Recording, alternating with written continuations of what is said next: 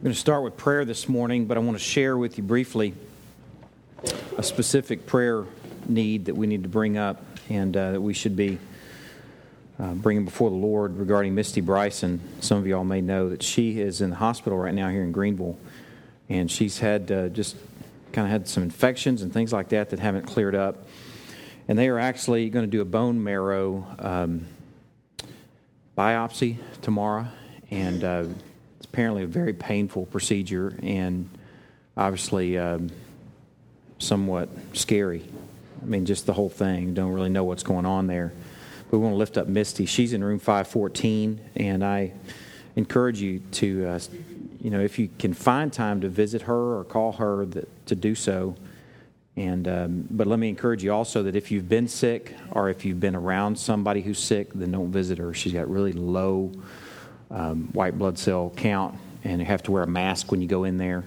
So while we want to let her know that we are walking with her in this, we don't want to bring sickness in there. So um, let's pray for Misty. I want to pray for Tom Shirey and the Shirey family also.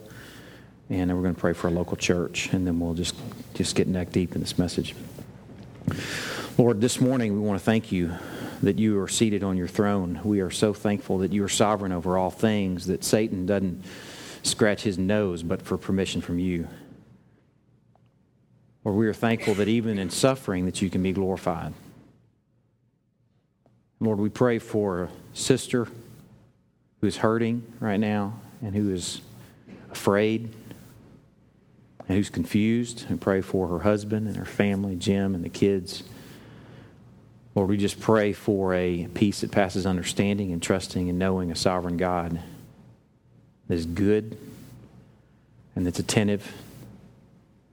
And uh, we just put Misty before you. We pray first and foremost for healing from you, that you'll get all the glory. And if you should use uh, the instrument of modern medicine, we are grateful for that, but we put our hope and faith and trust in you alone.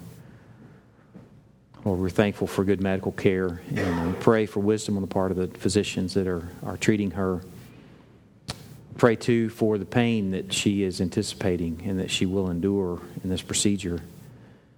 And um, we pray that somehow this will refine her and put you on display. We don't know how right now, but we just pray that you'll be glorified in and through this.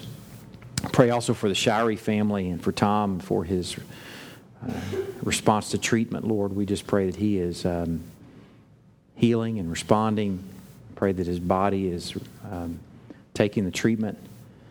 Lord, even more than that, we pray that his body is worshiping and his heart is turned in your direction and the heart of his family is trusting you now more than ever. And we pray that you are being glorified through how that family is responding to this trial.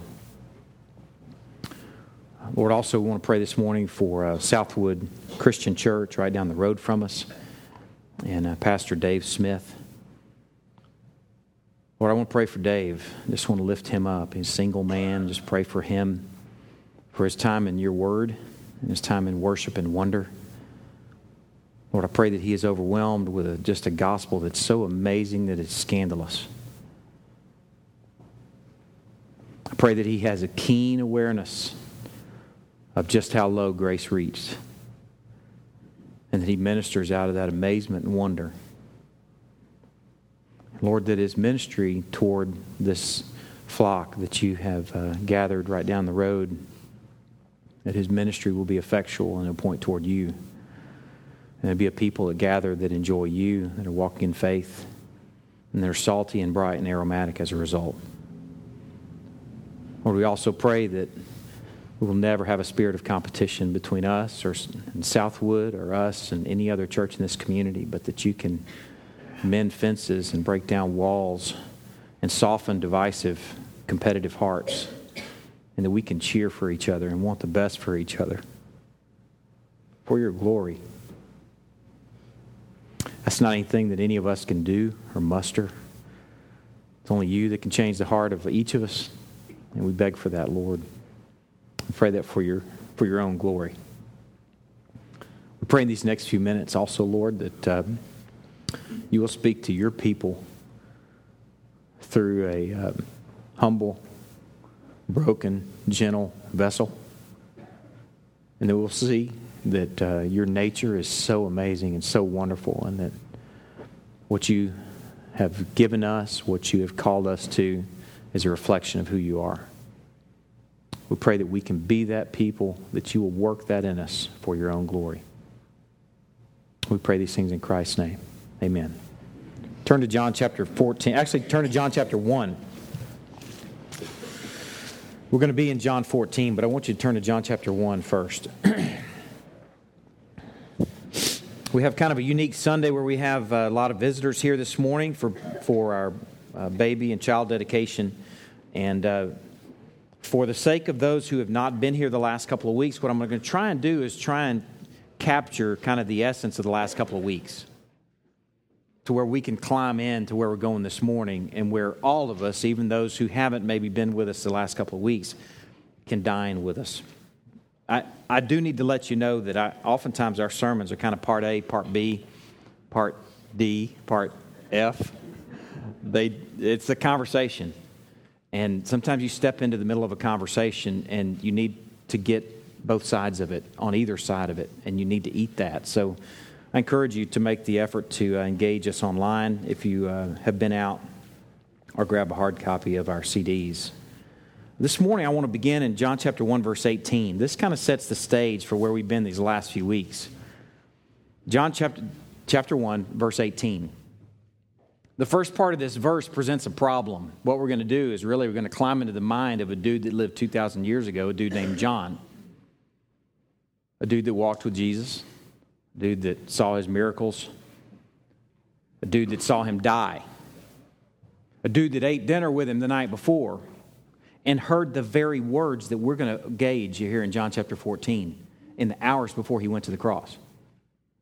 And then a dude that, with the others, found a tomb especially vacant, and then ate fish on the shore of the Sea of Galilee with the risen Lord and then saw him ascend into the clouds. So, this is a firsthand eyewitness to this whole story. And this guy we're going to engage, he presents this problem in verse 1, chapter 1, verse 18. He says, No one has ever seen God. We considered that problem couple weeks ago and considered that what this means is not necessarily dealing in John with God's being invisible. We know from other passages that God is invisible. This in John, when he's speaking of no one has ever seen John, what he's saying is that God is unviewable. God the Father, specifically, is unviewable. We cannot see him and live, that is.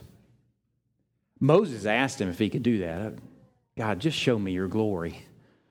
Said Moses, I'm sorry, I can't let you do that because I got work for you to do.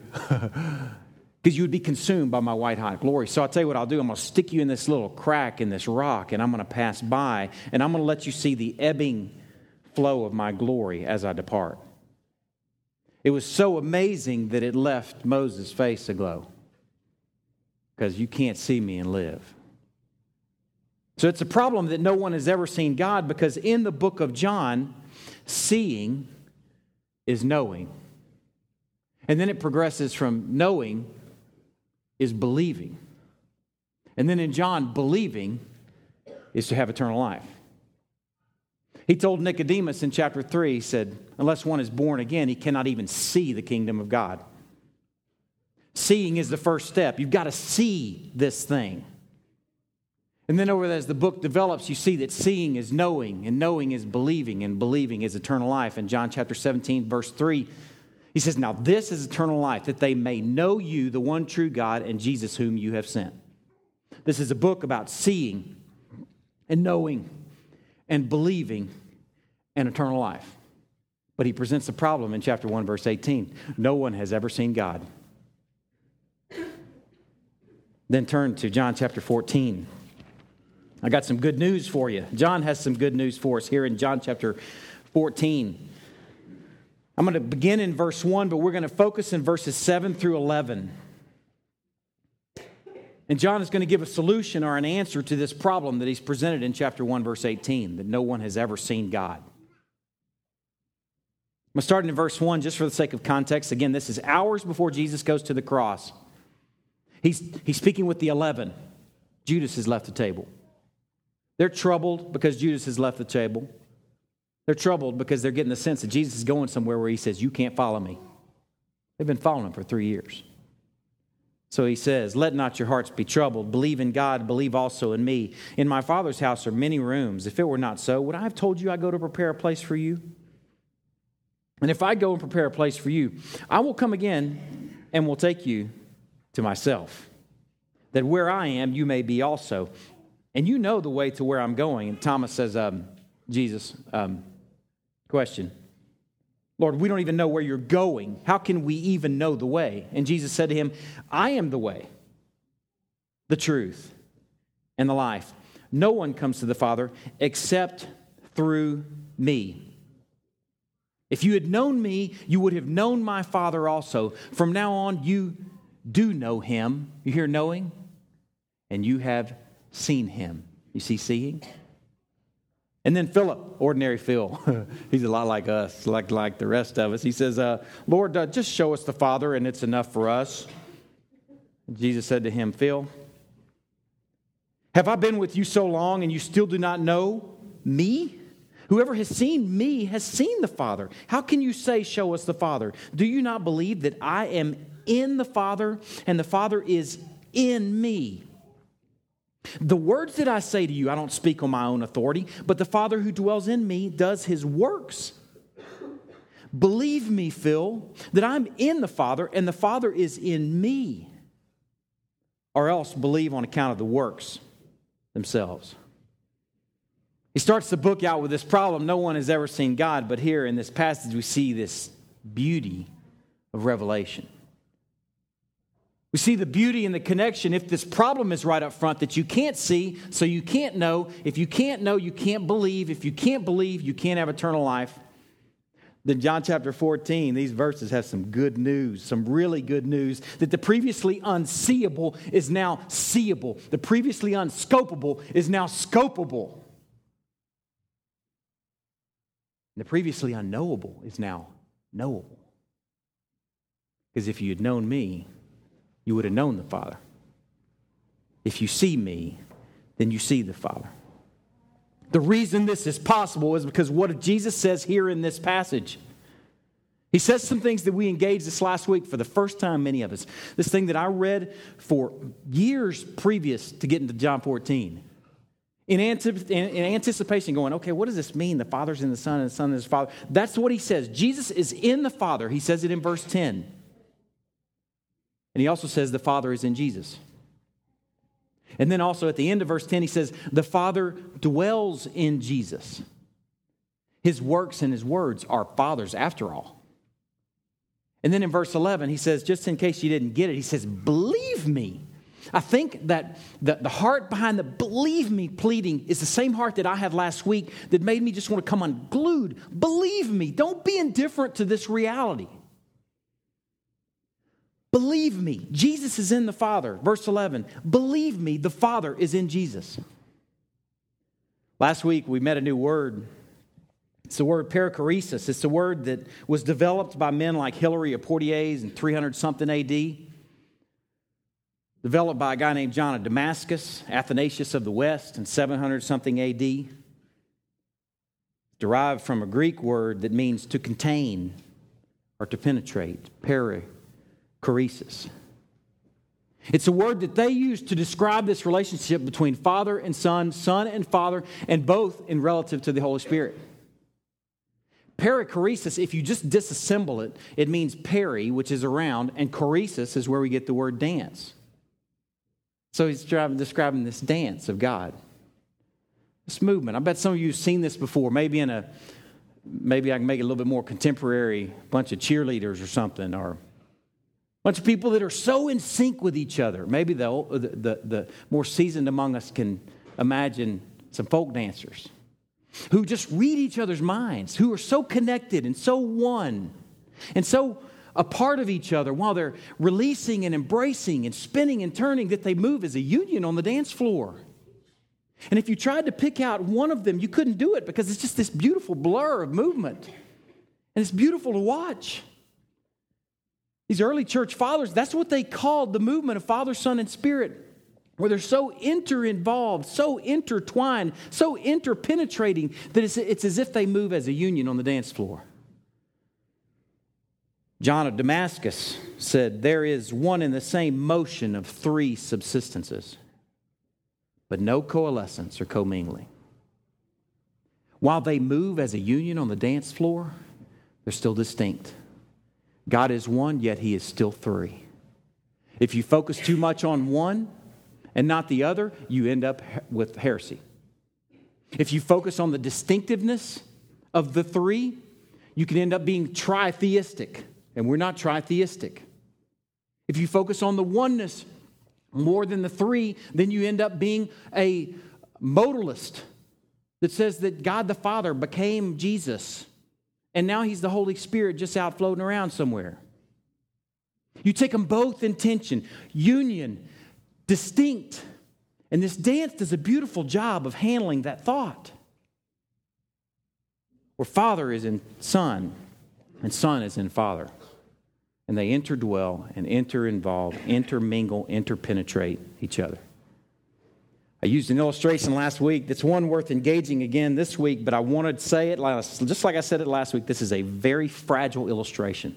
I don't want you to ever view God the Father and God the Son like they're going off to the fishing hole with their arms around each other, with one of them holding the fishing pole and the other one holding the brim or the, the you know, fishing tackle.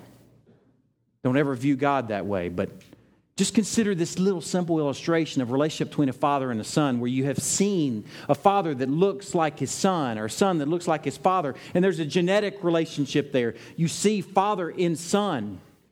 And even better than that, you know, the debate about nature versus nurture. I see those of you who have adopted where your kids look like you.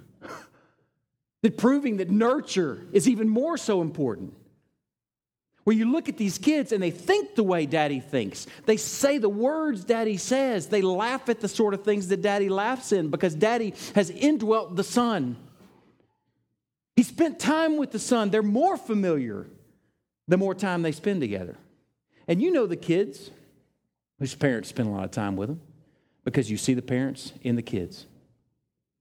They reveal the parents because the parents have dwelled in them. It's a very dangerous illustration because I don't want to ever view, want you to view God the Father and God the Son like two pals going off to the fishing hole, but they can at least give us some sense about what's going on here. When Father dwells in Son and Son dwells in Father, they're part of this amazing dance that I admit is very difficult to understand. One of the things I enjoyed that Hilary of Poitiers said, he says, What man cannot understand, God can be. Isn't that good news? What man cannot understand, God can be. So just because you cannot understand the triune God does not mean that it not it isn't. It can so be. Thankfully. Now, this is profound on two levels. This is so profound on two levels. On the first level, this is the crux of the gospel. That if the Father is not revealed in the Son, and if Son is not in the Father, and if they don't interdwell, and if there's not a perichoretic relationship between the two, then John chapter 1, verse 18, part A, where it says no one has ever seen God, just put a period after it. And just imagine the book of John just being a bunch of blank pages after that point. Because there is no gospel, there is no good news. In fact, the whole New Testament is a bunch of blank pages. It's not a gospel of good news, it's actually a bad news tract. That we're still stuck with the same sort of relationship that we had with God before, where He might show up at the tabernacle, but if He does, Moses can't even go in there. Moses, who is supposedly, according to our Bibles, the most humble man that ever lived, can't even go in there to visit with God because he's that unviewable. And the priests, if they just happen to be in the tabernacle doing their thing, you know, slicing throats and sacrificing stuff, and the Shekinah glory of God shows up, man, they're evacuating, bailing out because he's unviewable. The crux of the gospel sits on this reality that the Father is revealed in the Son, because if he's not, we have no good news. We have no gospel. We have a bad news track. Really, we have a Dear John letter instead of the book of John the gospel. of John. It would be a terrible reminder that the best we could hope for is that God might show up, but that he could not be really seen and he could not be really known and he could not be really believed in and engaged and that we would not have eternal life. And that'll make us swallow hard. But our Jesus, our Jesus, our Lord and Savior, makes the unviewable viewable because the Father dwells in the Son. He's now seeable, He's now knowable, He's now believable, and now He's lifeable in His name. That by believing in Him, we may have life in His name. That's the first important thing about this reality. Here's the second is that it tells us how to live. This is what I so wanted to share last week.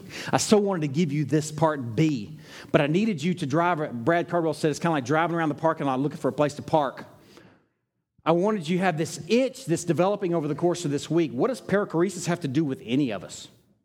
Is it just this heady notion, this academic idea that people talk about at seminary that maybe we kind of talk about because Ben kind of was excited about it? But what does it have to do with us? I'm glad. I hope you drove around the parking lot all week because I'm going to give you a place to park it right now. Turn to John chapter 17.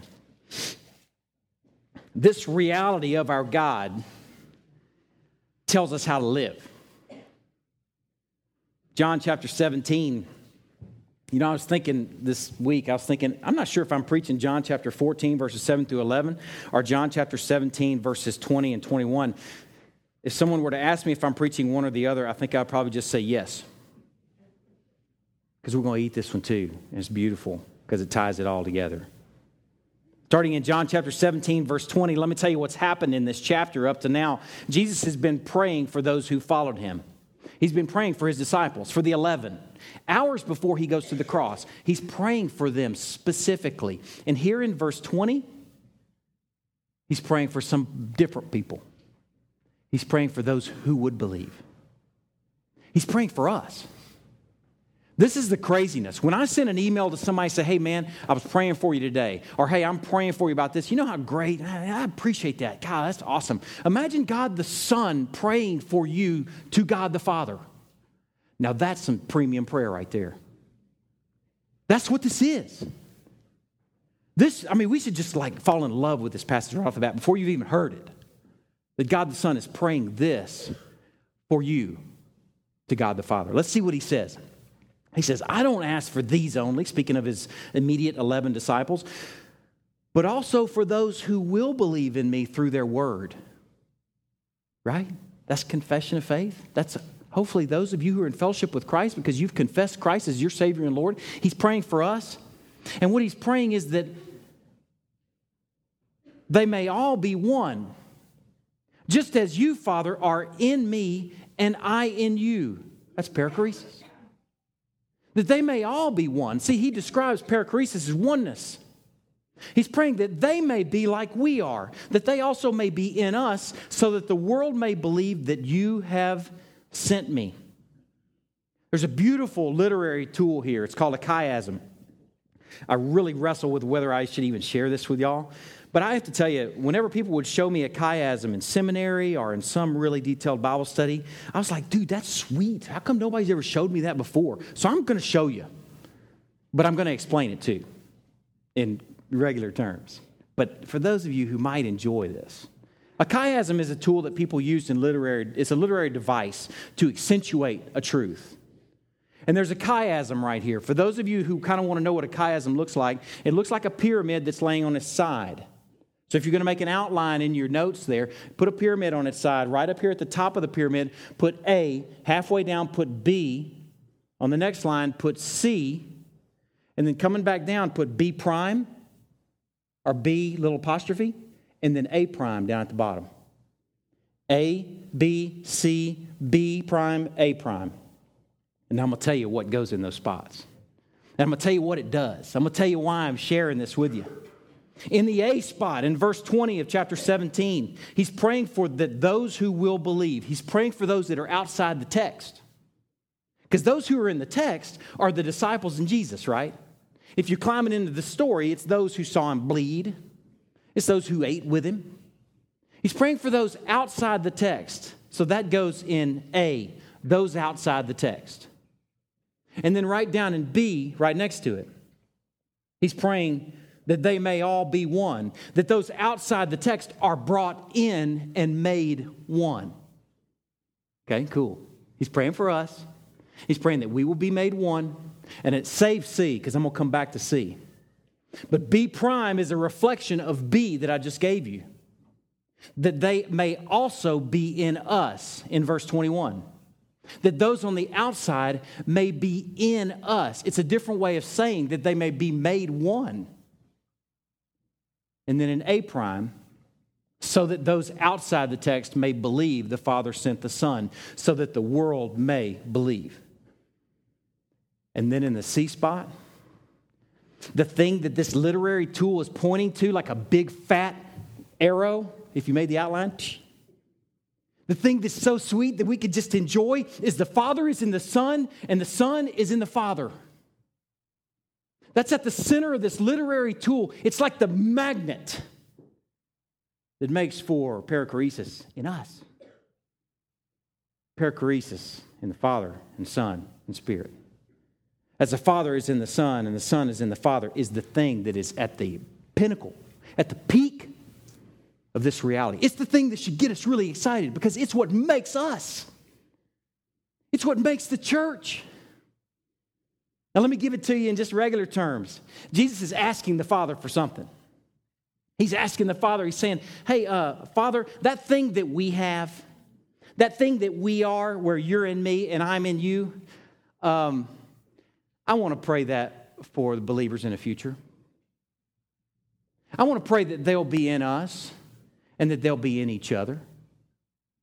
That thing that most people won't even bother to engage, but unique men like Hilary of Poitiers and John of Damascus, Athanasius of the West will engage and go, you know, that matters.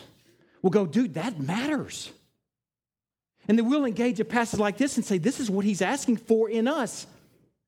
That we'll be one with God and one with each other.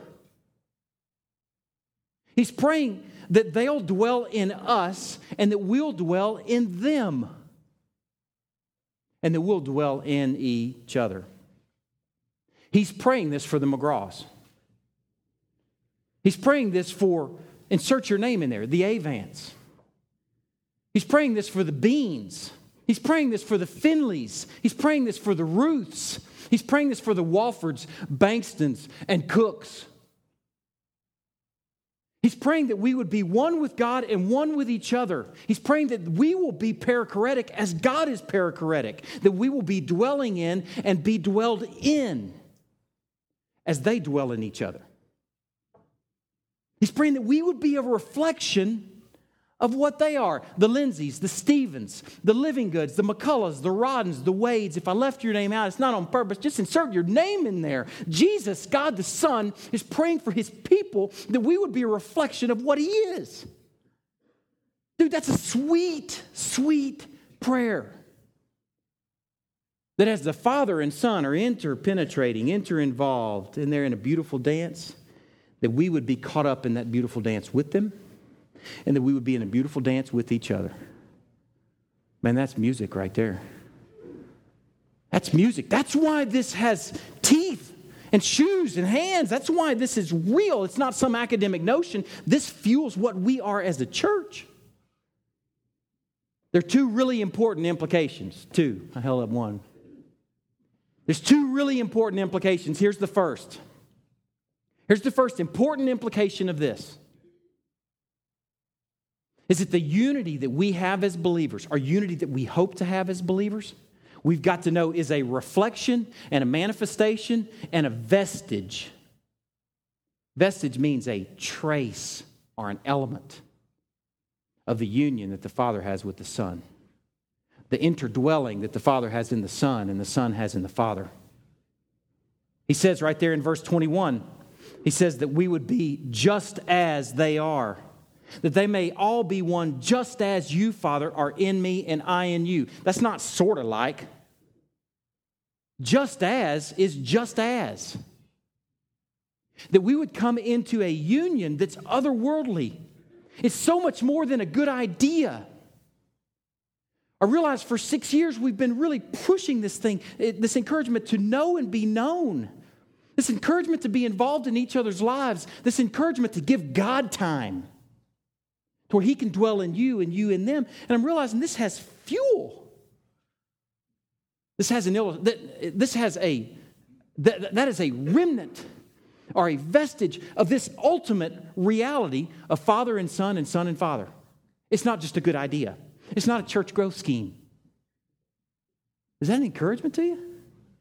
It's not some novel idea we have to go read some book about the book. We can read the book and find out this is who we are to be.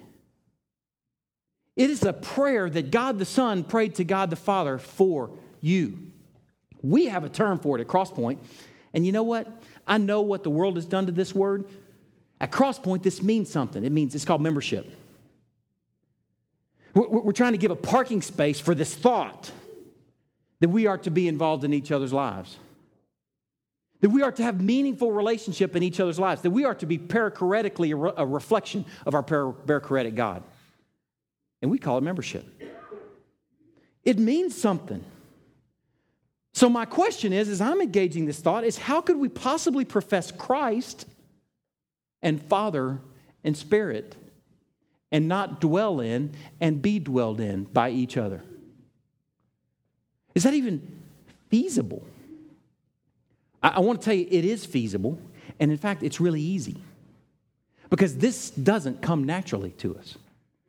This thought of dwelling in another and having someone dwell in you doesn't come naturally. What comes natural for us is that we don't dwell in others and don't let anybody dwell in us. We're self guarded and we're self protective. We isolate ourselves. You really see it when someone's struggling with something or when someone's really hurt. They isolate and they withdraw.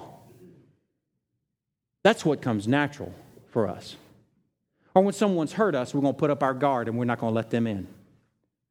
That's what comes natural for us. There's a term for it that's related to it. It's a term that I studied this week. It's called the Cartesian ego. This comes from a dude named Rene Descartes. Rene Descartes came up with a statement I think, therefore I am.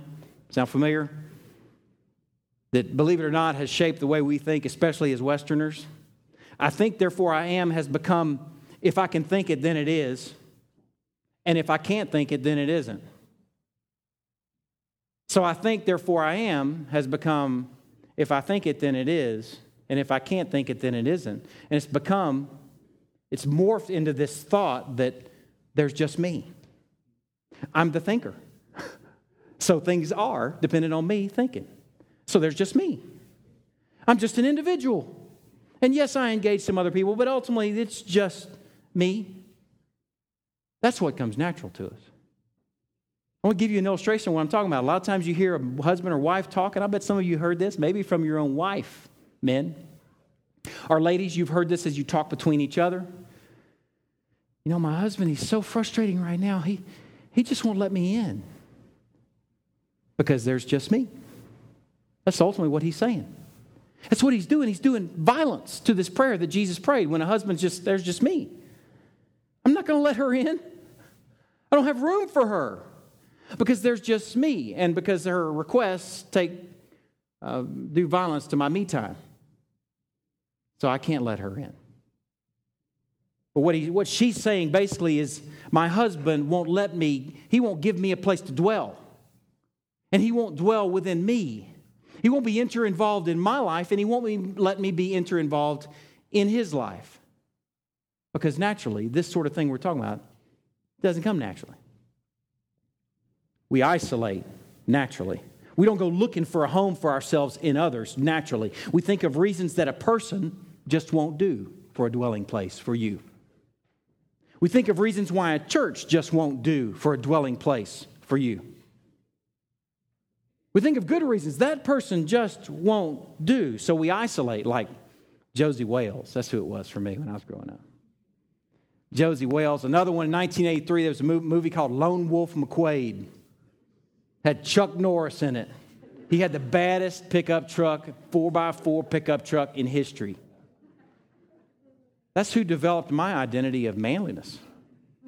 Lone Wolf McQuade, Josey Wales. We have current day versions. Jason Bourne, right? Doesn't need anybody. is not going to let anybody in. Batman. How about Batman? Just goes to his cave in isolation.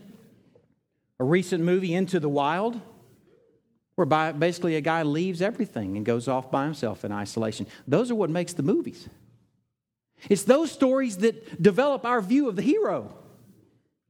But we've got to let this Bible develop our view of the hero. Men, husbands who will not let your wives in, you're not Lone Wolf McQuade. We're supposed to be reflecting the character of our God, where Father dwells in Son and Son dwells in Father. What this ultimately develops into for a people or for a family, for an individual, is other people become interruptions because there's just me. Other people become interruptions and they take away from my me time. But that's not to be characteristic of the people of God because it's not characteristic of our God. God's people will recognize this natural tendency in every single one of us to isolate and to withdraw and to go off into our cave or go off into our four wheel drive pickup truck by ourselves. We recognize this natural tendency in the natural man to close off and isolate, but we see the inter-involvement of God, the perichoresis of our God, Father dwelling in Son, Son dwelling in Father, and we hear and see this prayer from the Son on our behalf, praying that we would dwell in Him and Him in us, and that we would dwell in each other. And we go, no, we're going to walk in affirmation to this prayer. We're going to walk in obedience to this prayer, and I'm going to give somebody a place to dwell. And I'm going to reckon, you know, that I'm, I may not be a perfect dwelling place either. And I'm going to find some place to dwell, a people to walk in. We're going to be a people who are making our home in Christ and giving Christ a place to dwell and making our home in each other's, in, in, in others, and letting others make a home in us. That's who the people of God are supposed to be. This is characteristic of our whole New Testament. You may not realize this. All over our New Testament, all through the epistles. Those are the letters written to the churches. Here are just some snapshots all through the epistles, starting in Romans 12:10. Don't turn there. Love one another with brotherly affection. Outdo one another in showing honor. 12:16. Live in harmony, harmony with one another. 15:7. Welcome one another. Romans 15:14. Instruct one another. Romans 16, 16, greet one another. And I'm not going to give you references anymore. I'm just going to give you this shotgun, this machine gun. In fact, do not deprive one another when you eat and wait for one another. Have the same care for one another. Comfort one another. Agree with one another. Bear with one another in love. Be kind to one another. Forgive one another. Address one another in psalms and hymns and spiritual songs. Exhort one another every day while it is today.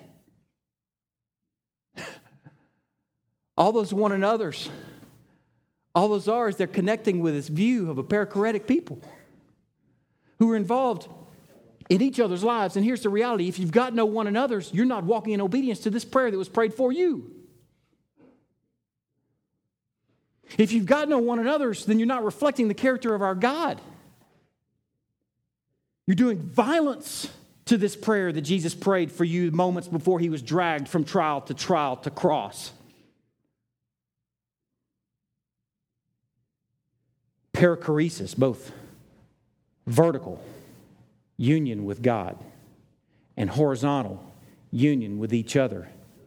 It's how, it's only the way, it's the only way we can weep with those who weep. It's the only way we can rejoice with those who rejoice. It's the only way that someone who is going through suffering right now, like Misty Bryson, can find a people who are suffering with her. As we are perichoretically involved in her life, in her in ours. The rejoicing of one person becomes the rejoicing of all because all indwell that rejoicing person. Do you see that? Is that just music? The Cartesian ego rages. God's people, however, welcome interruptions. God's people make ourselves available to God and to each other. Share a quote from you with you with a guy from Gabriel Marcel. He's a French philosopher in the 1800s or 1800s and 1900s. He wrote a book called The Mystery of Being in 1951. He identifies being relative to each other. Listen to what he says on availability. He says, Availability is an aptitude to give ourselves to anything that offers, anything that comes our way, and to bind oneself by the gift. It means to transform mere circumstances into opportunities, thus participating in the shaping of our destiny and marking it with our seal. I read a passage last week about Jesus doing this very thing, where Jesus was heading off to Jairus' house. Jairus' daughter was sick. Jairus says, Hey, man, she's about to die. So, whatever Jesus was doing right then, he made himself available to Jairus. So, they head off to Jairus' house. And on the way there, he's going through this crowd and he says, Oh, stop. Somebody touched me. His disciples are like, Jesus, there's a crowd. They're all around you. Everybody's He said, No, no. Somebody touched me and power went out from me. And he turned around and spoke to this woman who had dealt with an issue of blood for years. He's hustling to Jairus' house. First of all, he's hustling somewhere before Jairus calls for him, but he makes himself available to dwell in and be dwelled in by. He heads off to Jairus' house. And on his way, he makes himself available to a woman that we don't even know her name who had an issue of blood. And he gives her a place to dwell as he calls her daughter. And he dwells in her. He puts this on display availability of a perichoretic people. Peter Leithart speaks on Gabriel Marcel's comments, and here's what he says He says, Mere circumstances are turned into opportunities when someone interrupts us, and instead of seeing it as an obstacle to the accomplishment of our goals and plans, we see it as something that can shape us. We see it as something that can, on which we place our seal, and we can minister redemptively as Jesus did with the woman with the issue of blood. The interruption becomes an opportunity to dwell in and be dwelled in by another. Man, that's beautiful. The reality is, most people aren't this way. You won't come by this naturally. Most families aren't this way. And unfortunately, most churches aren't this way. But we are supposed to be we must be. There is no room for a free agent. There is no room for a floater. There is no room for a renegade in the people of God. The Cartesian ego just doesn't fit here. It's inappropriate among the people of God where there's just me. There's no such thing in the people of God because it doesn't reflect our God and it doesn't walk in this prayer of John chapter 17. It doesn't walk in obedience to it. Basically, someone says, I'm going to go freestyle. I'm going to do it my own way because there's just me. I have two questions for you before I share with you implication number two. Implication number two is brief, but two questions for you, just in regards to the first implication that the unity of the people of God reflect the unity of our God that the inter-involvement, perichoretic relationship of the people of God reflect our perichoretic God. Two questions. First question is who shows up in you? Who shows up in you? Who and what are you available for? Who and what do you give yourself to? Consider this question. If you have your me time, but you don't have time to spend with God, then you're assaulting this prayer right here in John 17, verses 20 and 21. That was prayed for you. You're doing violence to it. If you put in your me time above your time to indwell God and be dwelled in by God, are you tethered to the union of God as you abide in His Word and abide in Christ? Who shows up in you? Here's the second question Who do you show up in? Can anybody see any traces of you in someone else? Are you dwelling in anyone else? Dads and single moms, someone asked you specifically Do you show up in your kids? Or do you simply bring home a paycheck?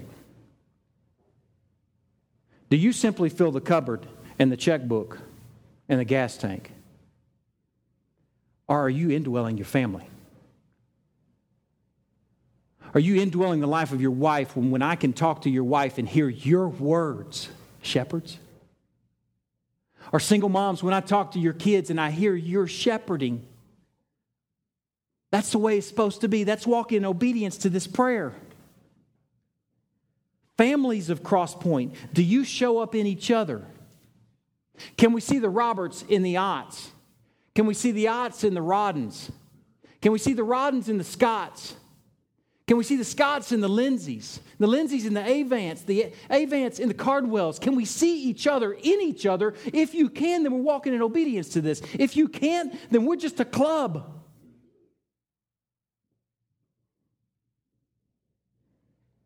Are you in others? We should see each other in each other. Teachers who teach Bible study in this people, among this people, can I walk up to your student and hear you? Can I hear your words? Can I hear your language? And if you've been with God, can I hear God in them? Because you're walking with them in the lesson that you're teaching them week by week. And I mean teachers teaching all ages. You're supposed to be, because that's who we are as a perichoretic people. We should see each other in each other, and we should see Christ in all of us because we're reflecting what God is and because we're walking in what Jesus prayed right here in John chapter 17. Here's a second implication. Brief. Be brief, but I want you to engage it because it's sweetness.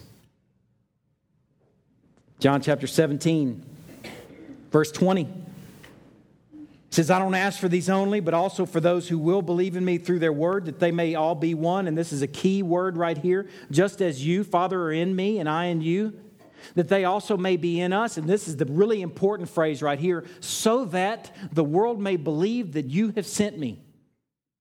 Those two words, so that. Just if you want a good habit for Bible study, circle so that's. And say, okay, why is that there? What does that mean? And this these two words, so that, right there, they tell us the purpose of perichoresis. Jesus is telling us why he wants perichoresis to show up in us. This is the second important implication that God wants perichoresis in us, not just for us, but for the world. The long arm of evangelism is a perichoretic people, not some scheme, not some cool, crazy design. It's just the people that are involved in each other's lives who are involved in God. It's nothing fancy, it's ancient. And it's beautiful when you see it. The so that of verse 21 is a purpose clause. It means that what Jesus is asking here of the Father has a purpose. It means the unity and oneness of the people of God with Him and with each other serves the purpose to show the world that Jesus is legit. You want to show your workmates that Jesus is legit, yet you have no one another's and you're a free agent? Good luck. You got nothing to show them. But man, you want to show them a sweet garden. You show them a garden of fellowship. You show them a garden of people enter involved, enter engaged in each other's lives like the world doesn't know. You show them a people that are engaged vertically with a God that's worth engaging. And you show them a garden that can transform a community. It's not a scheme. It's being the people that he prayed that we would be. That's the instrument that reaches to the world and says, Jesus is legit. It says this Savior is real and he's sent by a real Father and he's gathering the real people who are in real worship. Man, that's sweetness. When the people of God are one, a perichoretic people in God who are in this dance who are in this blur of fellowship. Then the world sees that and said, dude, man, that Jesus that they believe in, that dude, that Jesus is legit. He's for real. Because I've never seen anything like that. I've never seen so many, so, so many people dwelling in each other and being dwelled in by each other. Because usually I see people with walls. Usually I see people with the Cartesian ego raging. They're just me. But man, that's a unique people like nothing I've ever seen. So the mission of the church becomes oneness. And the byproduct is others come to know Christ. The community of faith becomes like a wonderful garden that transforms a community. Man. This has very specific application. Individually, it means that you realize that you are a product of others. If you're a believer, you must be a product of others, and others must be a product of you. It means there's no, there's just me. Individually, it means that there really isn't an individual. It's just like that blur of the people of the, the triune God on the dance floor. Who did that? I'm not sure. It was God. Who cleaned up this sanctuary in a couple days? I'm not sure. Who did that? The Otts, uh, Roddens, um, I don't know, Hicks? I'm not sure. It was a blur.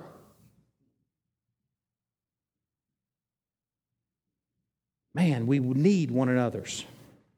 There's no room for islands in the people of God. In marriages, men, it means you must first make time for God to dwell in you. If you're not going to give God time and not going to be available to Him, then you got nothing to reproduce. You've got nothing to offer your wife and kids or single mothers. You've got to make time to be available to the living God, to be dwelled in and to dwell. And then you go dwell in your kids. And then you go dwell in your friends. Men, you've got to let your wives and children in. Wives should not be able to say of you, he just won't let me in. Because there's just me, it doesn't work. You're not lone wolf, McQuade. And for family and church, the Christian family and the church family must be urgent about engaging God and engaging each other. It's not a scheme. It's not a church growth plan. It's just obedience. It's just walking in this prayer that God the Son prayed, uh, asked of God the Father 2,000 years ago, hours before he was nailed to a cross. It's walking in that prayer. That's all it is. Let me pray.